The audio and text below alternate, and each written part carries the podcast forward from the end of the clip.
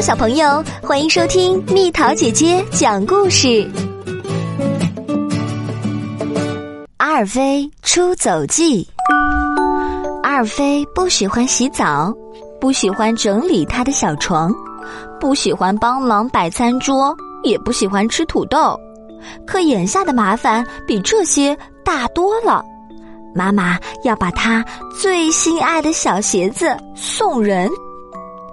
阿尔菲抓起他的小枕头，拽着他的小毯子，穿上他心爱的小鞋子。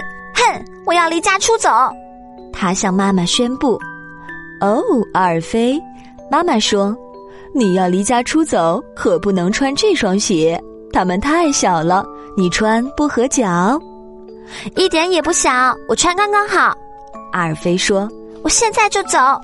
你要是离家出走了，没准儿会口渴。”妈妈说：“你要不要带一壶好喝的凉水呀？”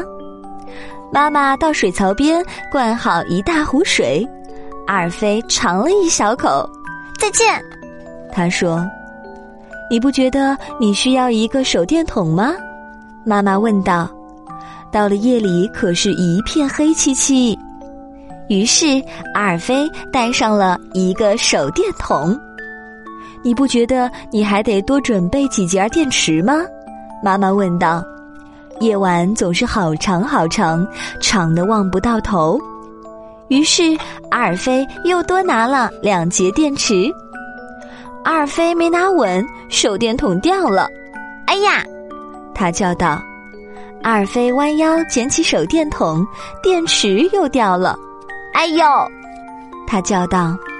可是等阿尔菲捡起了电池，水壶又滚到了地上。我觉得你需要一个背带，妈妈说。她给阿尔菲拿来好大一个背带，这些东西还有你的毯子和你的小枕头，通通都可以装进来。妈妈说。阿尔菲把手电筒和电池放进背带。把小枕头和小毯子装进背带，最后把水壶也塞进了背带。你不觉得你会想吃点什么吗？妈妈问道。我肯定得吃东西啦，阿尔菲说。妈妈打开食物柜，她拿了一罐花生酱、几块饼干给阿尔菲。阿尔菲把它们装进了背带。妈妈又拿出一大盒葡萄干。我才不吃葡萄干呢，阿尔菲说。妈妈把葡萄干放回了食物柜。再见，阿尔菲说。我会想你的，妈妈说。我就是想留住我的鞋，阿尔菲说。你不觉得你的巴迪熊也会想你的吗？妈妈问。阿尔菲跑回他的房间，巴迪熊正窝在他的小床上。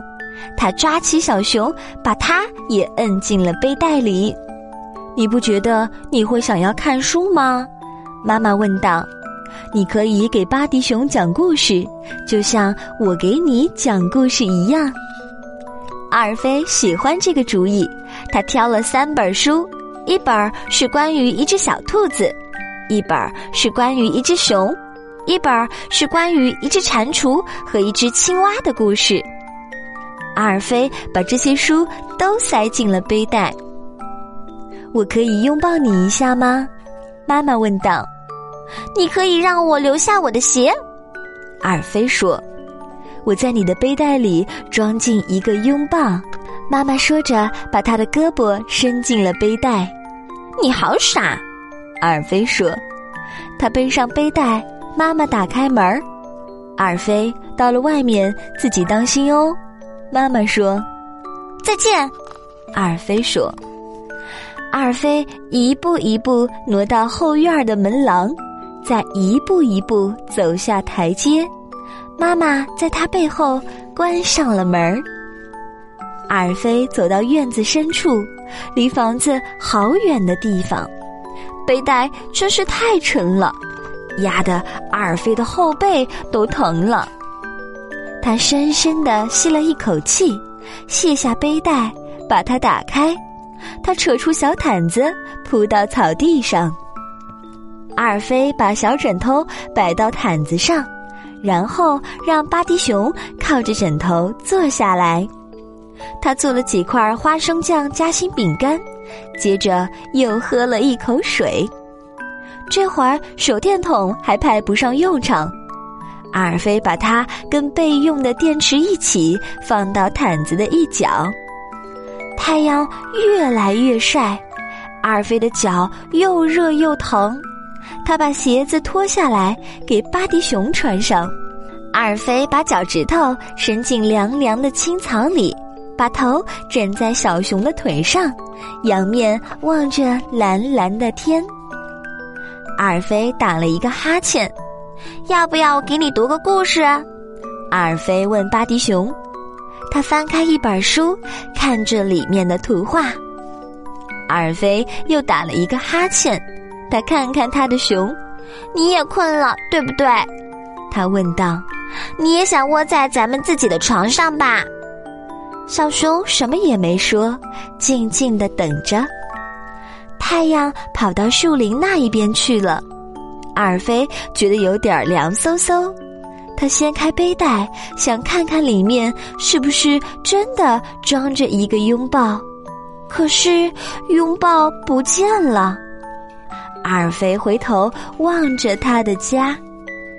妈妈正跨过草坪朝他走过来，他的胳膊大张着，张得好大好大。妈妈带着拥抱来了。阿尔菲看看巴迪熊说：“别担心，咱们再也不用离家出走了。这双鞋穿在你的脚上，永远不会变小。”小朋友，如果你喜欢蜜桃姐姐，记得收藏我哦，我会在每天晚上的二十一点更新。另外，想听更多故事，就请关注我的微信公众号“晚安宝贝”。